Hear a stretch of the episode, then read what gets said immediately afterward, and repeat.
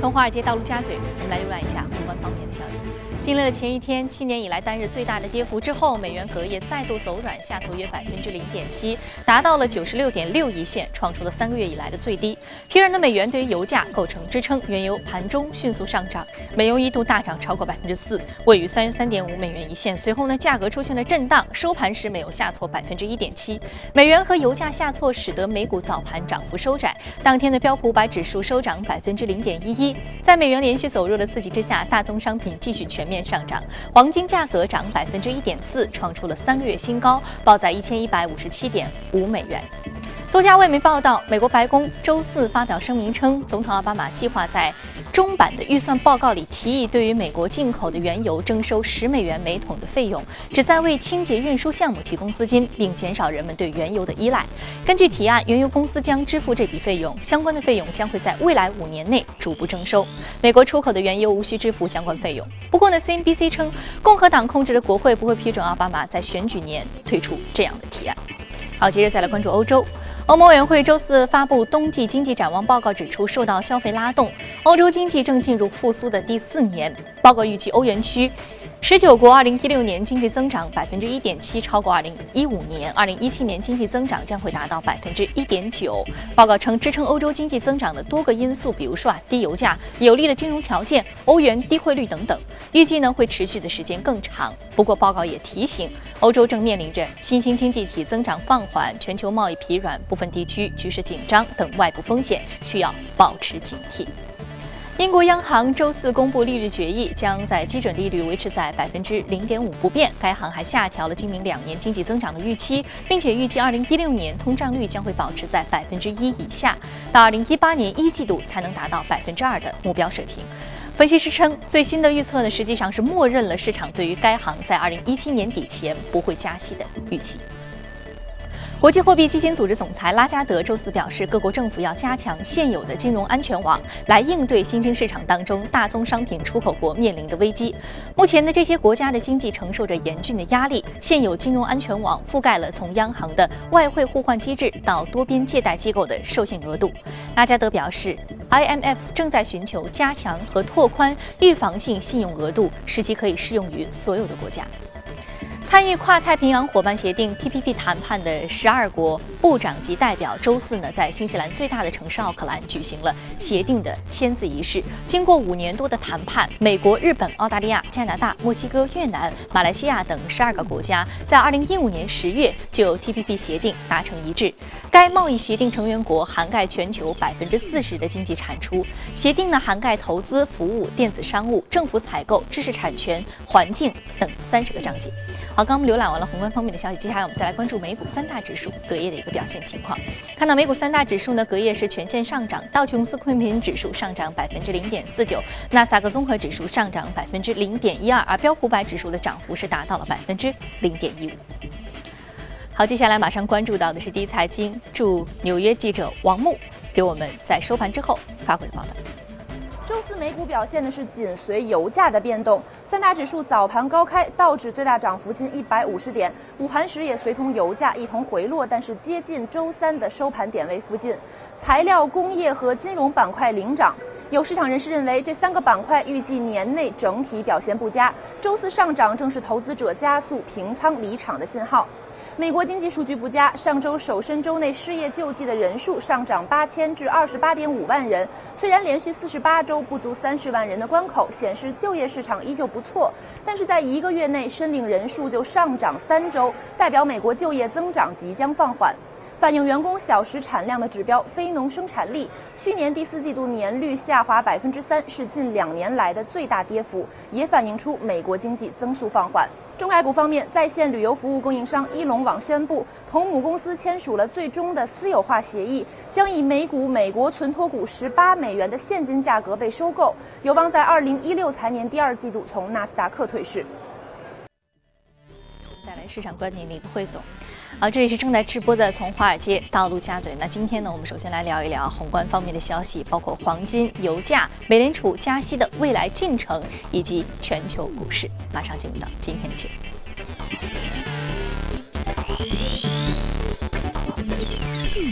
好，今天请到现场的嘉宾呢是评论员马以勋女士，马女士您好。那今天呢是我们 A 股市场，也就是说农历猴年新年来到的最后的一个交易日了啊。是的。呃，那我们知道今天呢，我们可能想说的还是一些宏观方面的消息。那说到宏观，全球最关心的一个央行的一个议息的接下来的一个决议，可能就是美联储了。是的。你看美联储去年十二月加息了，那有评论说三月、六月甚至说九月都有可能是加息的时点。那您怎么看这样一个加息步伐？呃，目前来看，应该说美联储在这方面的表态呢，呃，应该是偏鸽的。所以呢，未来呃在加息的进程当中，呃未呃呈现出变数的这种可能性就越来越大。那么我们看到的就是美国的经济，虽然大家好多的人都在认为会有加息进一步的这样的一个动作，同时呢，也确确实实很多的自由派都认为美国加息会呃呈现出递进的这样一个态势。但是我们要知道的就是，美国的就业的形势，美国的经济并没有大家想象的那样好。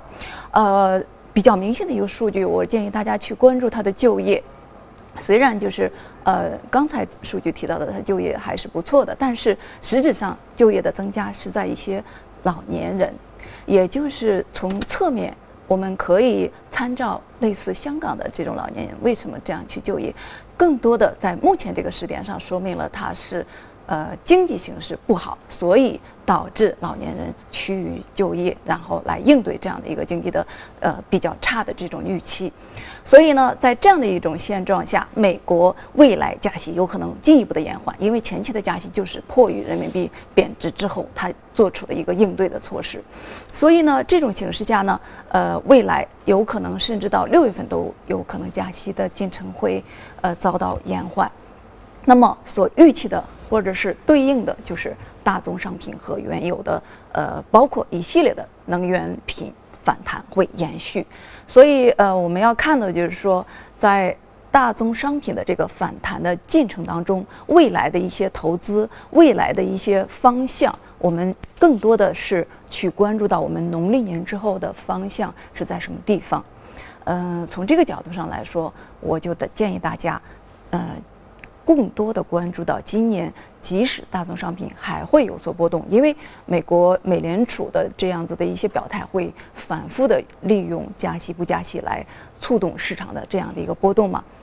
所以呢，呃，大宗商品的反弹不会一蹴而就，它会呈现出一种波动的状态。但是未来震荡上行一定是一个大势所趋。嗯嗯，我们说未来震荡上行是个大势所趋。那么虽然说现在大宗商品在一个底部徘徊啊，那主要还是因为受制于各国央行的一个表态，加上各国经济一个增长放缓啊，需求下挫这样的。格局所导致的一个底部震荡。那如果我们这样来看的话，美联储它每一次的议息会议其实透露的鹰派或者是鸽派的一个表态，对于市场情绪面影响是非常的直接的。但是好在就是美联储它每次的议息会议都非常的透明，那透明市场就可以捕捉到一些风向。嗯，那我们接下来看到，您觉得就是说，如果大宗商品持续开始震荡向上走了的话，关键的一个标志性的时点是什么？呃，应该说现在已经是有标志性的事件出现，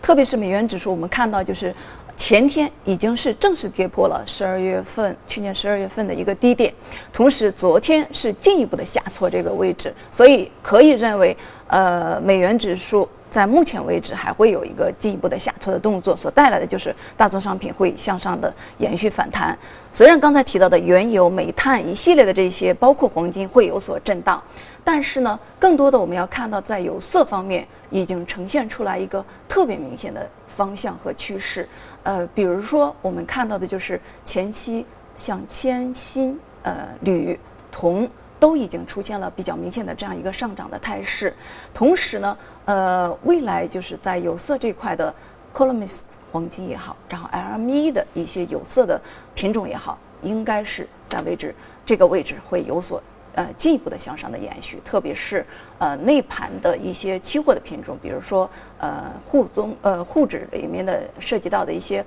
呃沪铅锌、沪银，那么已经出现开始有跟随的这样一种走势的出现。嗯，它主要的这样一个跟随是怎么去辐射开了呢？嗯，我们可以以 A 股为例，呃，昨天应该说有色的反弹是一个大辐射、大面积的，呃，已经有十八只左右的个股出现涨停，而且是主要是集中在我刚才提到的铅、锌、小金属方面，包括铝一呃锂一系列的这样的一些品种，呃，因为 A 股整体上来说，呃，是和外盘现在的这种联动性是在增强的。刚才提到的，呃，沪铅锌、沪银也好，是我们内盘的期货，所以呢，整体上这些方方面面呈现出来的联动，在后期会呈现出分化，但是呢，会在有色里面的细分品种里面进一步的去辐射开的这种走势。呃，应该说刚才提到的。呃，铜是一个风向标的这样的一种品种，但是受制于刚才提到的大宗商品的波动，因为它是风向标，所以这种波动就会非常的明显。包括铝，呃，还有黄金这些，可能就会都会有一系列的这种波动，不会一蹴而就。但是呢，现在非常明显的就是在资金的层面上，呃，重点会被资金驱动捕捉的这样一些品种呢，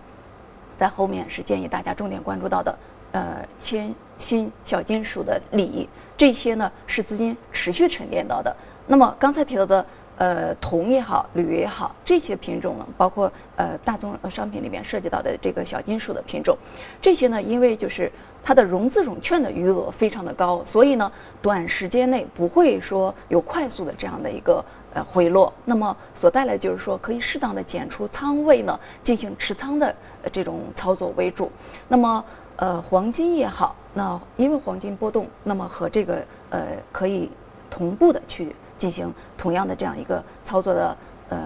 决策的方式。那么我们刚才提到的就是，包括铅锌、包括银这些是有望进一步的去跟随的细分品种，特别是沪银、沪铅锌以及 A 股相关的这样的一系列的品种，嗯，可以适当在后面做一个跟随性的操作。嗯嗯，好，非常感谢马女士给我们介绍尤其是有色板块的相关的未来的一个布局机会。那接下来我们通过盘面了解一下隔夜领涨的板块个股分别是什么。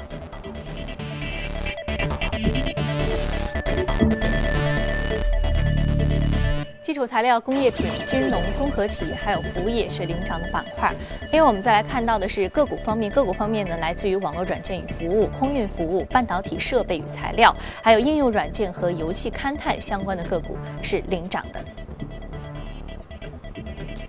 我们今天要说到的是油气勘探的个股，上涨幅度百分之二十点一，目前的价格是六点七五美元每股。我们看到昨天油价盘中是出现了上涨，但是呢随后又出现了下挫，呃，上涨曾经达到了三十三美元朝上这样的一个点位。那我们是不是可以说是现在美油已经是震荡往上走了？是的，我相信一直是这个趋势，因为最近一直跟大家在提到这个问题，呃，所以和原油系系列的相关的呃品种也好，或者是内盘所涉及到的一些基金。呃，甚至和国泰的拟合的一些，呃，期货的类的这样的一些基金都可以适当的去关注到。那我们知道的就是在消息层面上，因为俄罗斯和沙特就油价的这个问题，包括减产的问题，呃，一直是处于这样反复的切换、反复的交替的这个焦灼状态，所以油价的反复也就非常的正常。但是最主要的一点就是刚才提到的美元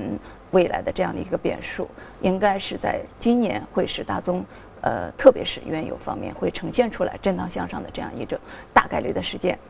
所以呢，呃，每次有这样的一些数据和消息驱动的时候呢，呃，原油以及油气、页岩气相关的品种都会出现这样的一种比较明显的盘中的波动现象，但是应该说在后面的。短线甚至可以认为是阶段性的机会是在逐步的明朗出来。嗯，所以说我们现在经过了长达一年左右的这样一个油价寒冬以后，可能现在油价企稳，出现了一些曙光，反弹出现了一些曙光，是一个好的这样一个震荡向上抄底的一个格局。我们可不可以怎么看？呃，其实现在可以认为，呃，是一个反弹，还不能认为去。呃，相应的是一个反转，包括咱的呃刚才提到的一些风向标铜之类的，也是需要有一个确认的过程的。所以我们就按反弹去操作。那么未来有反转的信号出现的时候，我们可以再跟大家再适度的加仓。对对。好，非常感谢马女士这一时段的点评。这里是正在直播的从华尔街到陆家嘴，接下来进一段广告，广告之后回来再继续接着聊。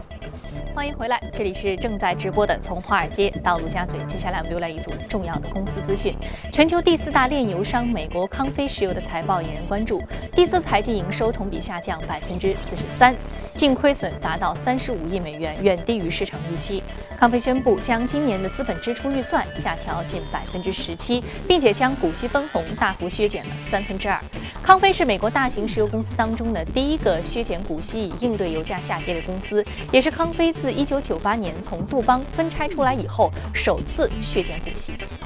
评级机构标准普尔宣布，将大宗商品巨头佳能可公司的信用评级由三 B 级下调至三 B 减的最低投资级，仅比垃圾级高出一档。标普还下调了包括铜、锌、镍在内的佳能可关键产品的价格预期。据了解，大宗商品价格暴跌呢，已经是不断的削弱了这家能源巨头的利润。目前的佳能可已经通过放弃分红、出售新股以及出售资产等方式，帮助该公司减少了三百亿美元的债务负担。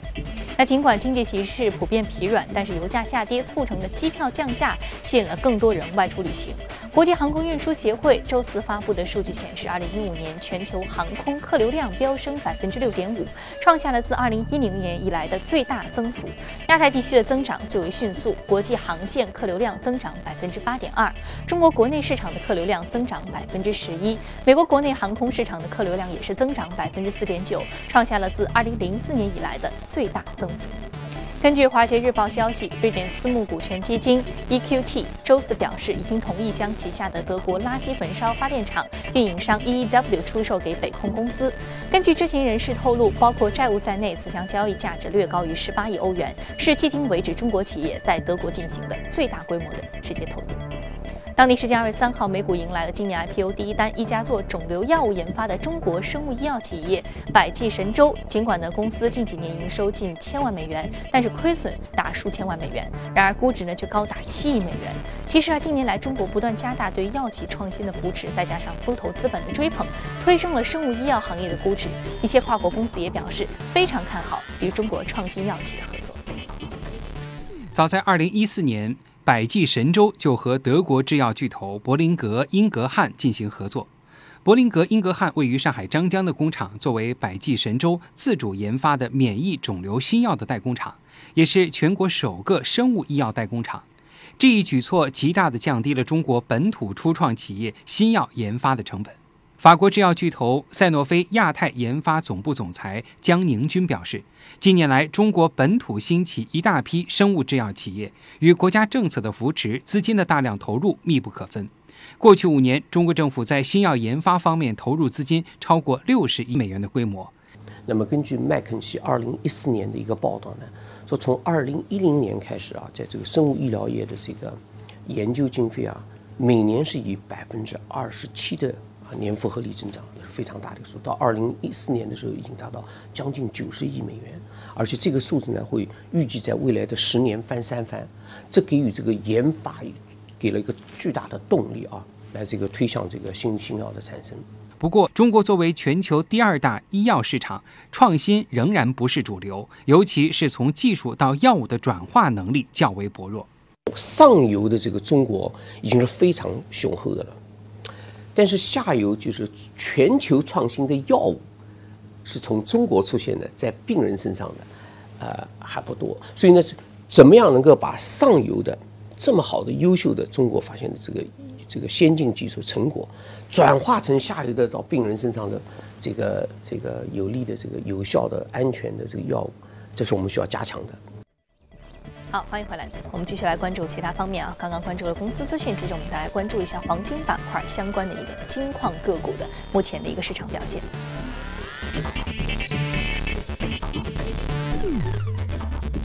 我们今天要说到的是金矿指数 ETF。是一个指数基金，上涨幅度百分之五点二一。另外我们要说的是软件个股 Team 上涨幅度是百分之零点六四。我们现在说指数黄金啊，呃，黄金现在上涨幅度这个 ETF 达到了百分之五点一二啊，相对比较高的一个上涨幅度了。那我们说到黄金，其实它避险需求是它非常重要的价格的助推因素啊。那近期以来。其实就是因为避险需求的升温，所以黄金价格出现了一波比较大的、明显的一个涨幅。那接下来呢？随着这个经济的这样的一个情况格局，呃，这只呃基金呢，它其实是美交所的一个金矿指数，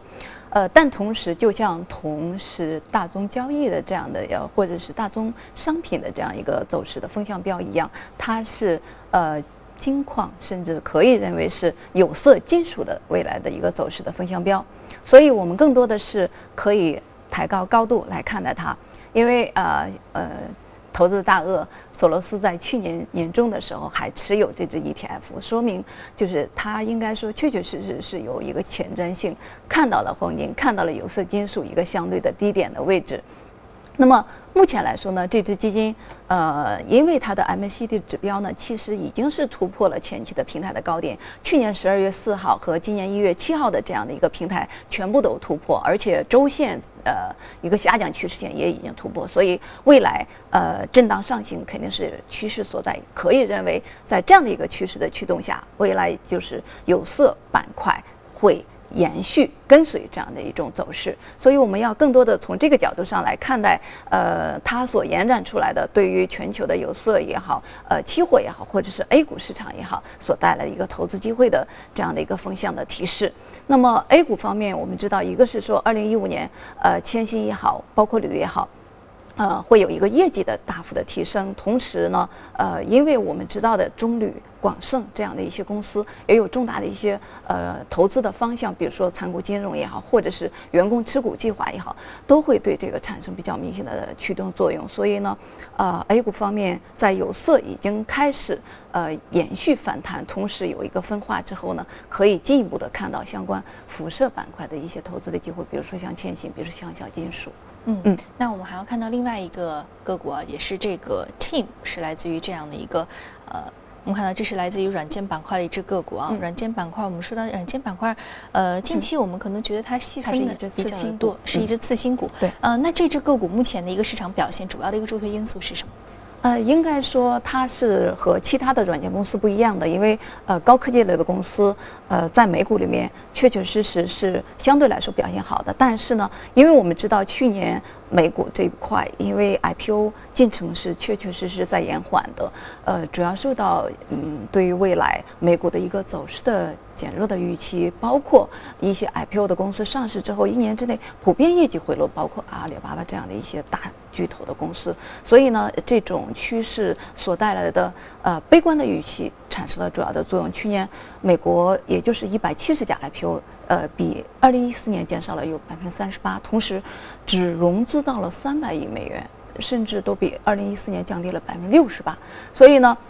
呃，高科技类的公司呢，像这样子的公司，确确实实凤毛麟角，表现非常的好，所以建议大家去关注到。那么，我们 A 股为什么提到它？呃，是因为我们完完全全不同于美股的这样的一种 IPO 的格局，因为我们知道现在呃重新打新的时候是不需要去沉淀资金了，所以呢，很更多的人来打新。那么它的这个上市的一个是价格非常低，中签率又非常低，所以上市之后的个股呢，普遍都有一个阶段性的震荡上行的这种态势。那么投资机会就在当中孕育出来，所以次新股的呃板块也好，